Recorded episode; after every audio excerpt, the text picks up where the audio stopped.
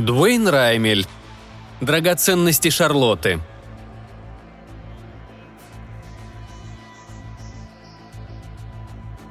Возможно, рассказ об этих событиях, что произошли в трухлявом старом городишке, вызовет у вас недоверие, сказал Константин Тыунис, вольготно раскинувшись в кресле. Но мне они все равно кажутся небезынтересными. Мы расположились в его изысканной гостиной, освещенной уютно потрескивающим камином. Все светильники уже погасили. Холодный осенний ветер пугающе завывал над крышей, обещая скорый снегопад – но никакие мерцающие тени и суровость погоды не могли сравниться по силе производимого впечатления с самим Теунисом. Попыхивая трубкой, он неотрывно глядел на ревущее в камине пламя, глубоко уйдя в свои мысли. Он позвал меня сегодня специально, чтобы поведать какую-то историю. А какую, так до сих пор и не объяснил. «Вы помните мои июльские каникулы, Сингл?» «Разумеется», ответил я, припоминая, что старый городок, о котором он говорит, это наверняка Хэмпдон, где он гостил неделю в поисках уединения и древностей заодно. Там со мной случилась весьма примечательная цепочка событий, о которой я молчал все это время. Двое федеральных агентов, шериф и я сам – вот и все, кто занимался этим делом.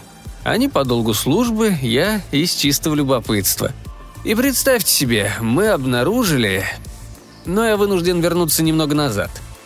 Как вам прекрасно известно, Хэмпдон представляет собой самую очаровательную смесь старого и нового. Я отправился туда в том числе и по этой причине.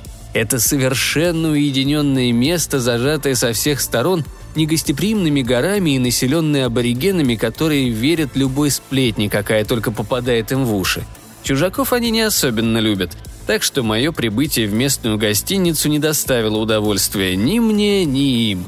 Но я твердо задался целью изучить некоторые образцы резьбы по камню, встречающиеся поблизости, и немного полазить по местным пещерам. Целых пять дней я превосходно проводил время, в изобилии поглощая добрый горный воздух, исследуя красоты ландшафта и заодно впитывая отборные деревенские сплетни – Буквально на каждом углу меня ждали горячие слухи, приглушенные шепотки, зловещие тайны, отнимавшие, казалось, все время местных бездельников и острословов. Бывало и так, что попытки убедить некоторых из них довериться мне успехом не увенчивались. Скажем прямо, иногда местные жители чурались самого моего присутствия. Хозяин постоялого двора был особенно угрюм и откровенно плевал на то, подают ли мне вовремя еду – с какого-то момента стало ясно, что все это нескончаемое бормотание вращается вокруг неких баснословных камней, именуемых драгоценностями Шарлотты. Ничего более конкретного узнать, впрочем, не удалось. Было очень славно наблюдать, как собравшиеся группкой селяне тотчас же замолкали, стоило мне подойти поближе. Конечно, загадочные камни все больше и больше занимали мое воображение. Я жаждал хоть с кем-нибудь поделиться своими догадками – Темные пещеры неуклонно теряли в привлекательности, уступая пальму первенства бессвязной болтовне жалкой городской братьи. Вообразите мое удивление, когда на шестой день, войдя к себе в отель, я увидел в холле двух ответственного вида джентльменов, которых ранее неоднократно встречал в Кройдоне. Это и были те агенты, о которых я вам упоминал. Мы обменялись приветствиями. Казалось, они не меньше моего рады встретить знакомого в этом захолустье – Автомобиль свой они припарковали на задах. Вот почему, подходя к отелю, я его не заметил. К счастью, комнату они получили как раз рядом с моей. Мы немедленно нашли общий язык. Разумеется, насколько позволял их род деятельности. Для такой деревеньки двое – это уже серьезная сила. Я понял, что назревает облава или что-то не менее важное. О цели их визита не знал никто, кроме окружного шерифа, и информация эта ни в коем случае не должна просочиться наружу. Так они сказали. Обоим было около сорока. Общался со мной в основном тот, что постарше, сарджент. Его компаньон Робертс был не такой разговорчивый. Одеты они были в гражданское, и я сомневаюсь, что хоть кто-то из деревенских заподозрил, кто они такие и зачем явились сюда. Я сам узнал об их миссии совершенно случайно, и случай этот привел к череде самых необычайных событий из тех, в которые я в своей жизни влипал. Но я снова забегаю вперед – в тот день за ужином эти двое были странно тихи. За тем же столиком восседал неотесанного облика индивидуум. Я подумал, что это должно быть и есть шериф. Я сидел у себя в уголку, неторопливо ковыряясь в подданной мне взъерошенным официантом тарелке. Они ничего не заказывали. В комнате царила странная напряженность. Прочие посетители занимались своими делами. Через ближайшее открытое окно неслось отдаленное кваканье лягушек. Оба агента были обращены ко мне в профиль. Шериф смотрел ровно в противоположном направлении. Все эти детали я привожу вам исключительно за тем, чтобы вы хорошенько представили себе обстановку – как я уже сказал, лягушки вопили, и воздух был тяжелый, будто от предчувствия чего-то непонятного, но зловещего. Внезапно из ниоткуда раздался удар колокола, сладостный, как золотой сентябрьский полдень. Комнату мгновенно заполнила волна звука, нежного и вместе с тем гибельного, звеневшего в холодном горном воздухе, словно голоса нимф. По коже у меня побежали мурашки. В этой эльфийской музыке отчетливо ощущалось нечто непостижимое и запретное – Воздух на мгновение пронизала осязаемая вибрирующая сила, зыбкая, словно радуга, но ошеломительная и жуткая, ибо совершенно неземная. Сказать, откуда она исходит, было невозможно. Ее одновременно источали темные холлы и сама комната. Я сидел как громом пораженный. Пальцы мои дрожа выстукивали по крышке стола. На местных жителей звон подействовал не менее удивительно. Каждый замер на месте, зачарованно прислушиваясь. Шериф вскочил на ноги, ругаясь в полголоса. На лицах обоих маршалов запечатлелось благоговейное изумление. Мое наверняка отражало то же самое чувство. «Бог мой, Сингл, я до сих пор слышу этот звон», Пленительное эхо, внезапное, захватывающее дух, невыразимо злое и нереальное. Я просто ничего не понимал. Люди вокруг меня, казалось, узнали звук и устрашились его. Шериф схватил шляпу и поспешно выбежал из едва освещенной комнаты, а вслед за ним и агенты, бросив по дороге взгляд в открытое окно. Я услышал, как они обижали дом, раскочегарили свой мощный автомобиль и с ревом унеслись в ночь. Мне оставалось только гадать, была ли цель их вояжа как-то связана со зловещей чарующей музыкой. Я вышел вон из столовой, не в силах выкинуть ее из головы. Нет нужды описывать ужас и панику, запечатлевшиеся на лицах всех, кто был в этой комнате – было что-то кошмарное в том, какой эффект произвел на них этот единственный колокольный удар, лишь смутно отразившийся в моей собственной тревоге. Той ночью меня разбудили голоса. Странный звон заполнял все мои мысли перед отходом ко сну, так что спал я неглубоко. Голоса доносились из соседней комнаты. Из-за тонких стен слова было слышно очень отчетливо, хотя, уверяю вас, подслушивать я совершенно не собирался. Кровать моя стояла недалеко от стены – я протер глаза и увидел платок лунного света на полу, а потом прислушался к разговору, который вели трое моих знакомых, так поспешно и таинственно покинувших трактир сегодня вечером. Наконец-то выяснилось, что они выслеживали двоих подозрительных типов, тайно прибывших в Хэмпдон накануне. Я еще подумал, странно, что я никого не заметил, но, как вам известно, местные жители мне ничего не рассказывали – я ждал, что они скажут что-нибудь о таинственном одиноком звоне. И, наконец, какое-то время спустя беседа и вправду повернула в этом направлении. Мне было ужасно любопытно, почему они так долго с этим тянули. К вящему моему удивлению, оба чужака ничего о звуке не знали. Их он поставил в тупик точно так же, как и меня. Затаив дыхание, я слушал, как они забрасывали шерифа вопросами. Он же, казалось, был не особенно склонен поддерживать тему – Впрочем, после долгой интерлюдии парень рассказал весьма необычную историю. Вот как я ее запомнил. Давным-давно, когда Хэмпдон был просто деревней, некий странный человек явился сюда, один бог знает откуда, со своей дочерью по имени Шарлотта, и построил себе в холмах дом.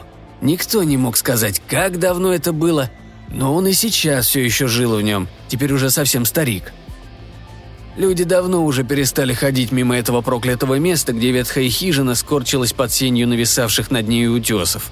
Его красавица-дочь Шарлотта упала с этой кручи и разбилась насмерть. Так гласила легенда. И старый Крут так больше и не оправился от потрясения. Одни говорили, что он выстроил огромную гробницу где-то в холмах и положил в ней свое возлюбленное дитя. Другие, что он увез дочь далеко, в другие края, Большинство, впрочем, верило в тайную гробницу. Года через два после смерти девушки поползли слухи, что в ее могиле захоронены драгоценности неисчислимой стоимости. Никто, разумеется, не знал, какие именно. Кто говорил бриллианты, кто жемчуга, кто опалы. Среди молодежи зрели планы напасть на Круто, отыскать тайный склеп и разграбить эти баснословные сокровища. Дело ясное, что дело темное, но горожане годами только об этом и говорили, особенно после того, как произошел один инцидент. Некая группа молодых людей числом пять решила отправиться в экспедицию в холмы и найти таинственное погребение. Было это почти 20 лет назад. К тому времени разговоры о загадочных драгоценностях уже вызывали разве что смех – Никто не потрудился ни о чем спросить старого Крута. Да о нем даже и не вспомнили. Мародеры вышли в путь утром и появились только поздним вечером. Они вели какие-то бессвязные речи о том, что нашли нужное место, но войти испугались по неким смутным неясным причинам. Никто не сумел выжать из этой пятерки ничего конкретного. Они не спешили распространяться о событиях этого дня, так что о таинственной могиле горожане, считай так, ничего и не узнали – на следующий день они ушли в лихорадочной спешке, не позаботившись никому сказать, где именно располагается их находка. Горожане прождали еще целый день, все еще вежливо девясь безрассудству молодежи. Однако в ту ночь никто из парней домой не пришел. И не только в ту, они больше никогда не вернулись.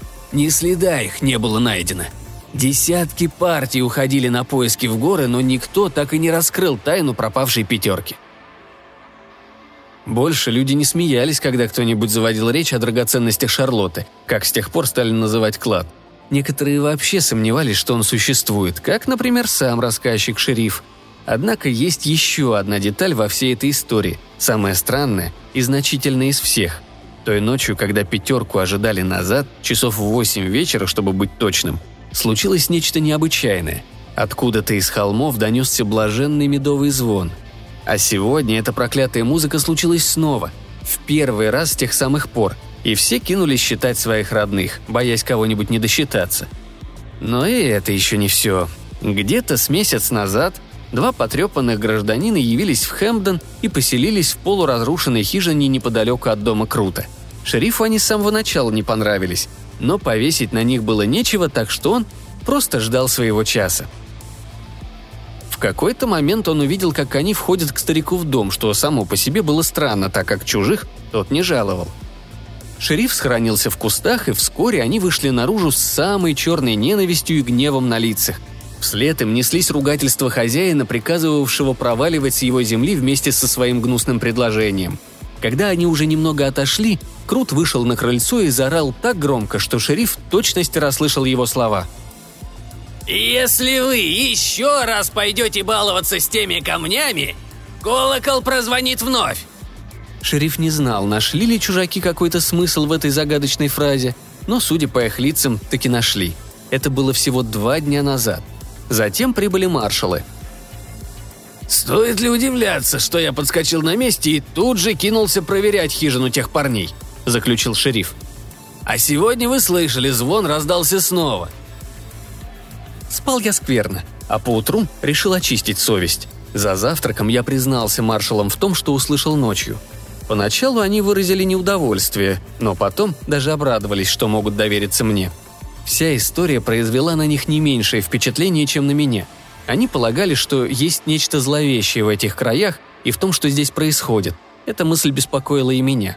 Мы как раз обсуждали события, когда прибыл шериф, и меня представили человеку, чей рассказ я слушал ночью – Стоит только познакомиться с ним поближе, как тут же понимаешь, насколько это любопытная личность. Сарджент и Робертс объяснили, что я интересуюсь всем этим делом и случайно подслушал вчерашнюю историю. Впрочем, шериф был более чем рад заполучить еще одного человека к себе в команду. Мы немедленно отправились домой к Круту, чтобы расследовать пропажу двоих чужаков. Меня больше всего интересовал таинственный звук, как полагаю, шерифа – но ситуация вышла такая запутанная, что никто из нас не имел ни малейшего понятия, с чего начинать. Пока машина форча катилась вдоль по дороге к ветхому строению, я случайно бросил взгляд на шерифа. Вместо того, чтобы смотреть вперед на быстро приближающуюся цель поездки, он жадно рыскал взглядом по неприступным лесистым склонам. Бедняга ни словом не упомянул, что среди пропавших пятерых был его родной брат. Мы высадились у полуразвалившейся хибары – Единственным признаком жизни была тоненькая ленточка дыма из покосившейся трубы. Высоко вверху над домом склонились силуэты темных холмов. Повсюду виднелись зазубренные выступы черной скальной породы. Кругом стояли высоченные мшистые сосны, укутывая хижину плотным одеялом вечного сумрака. Мы взошли на крыльцо, и шериф забарабанил в дверь. Несколько мгновений изнутри не было слышно ни звука. Затем раздались прихрамывающие шаги, и дверь со скрипом отворилась. Древний морщинистый лик одарил нас свирепым взглядом.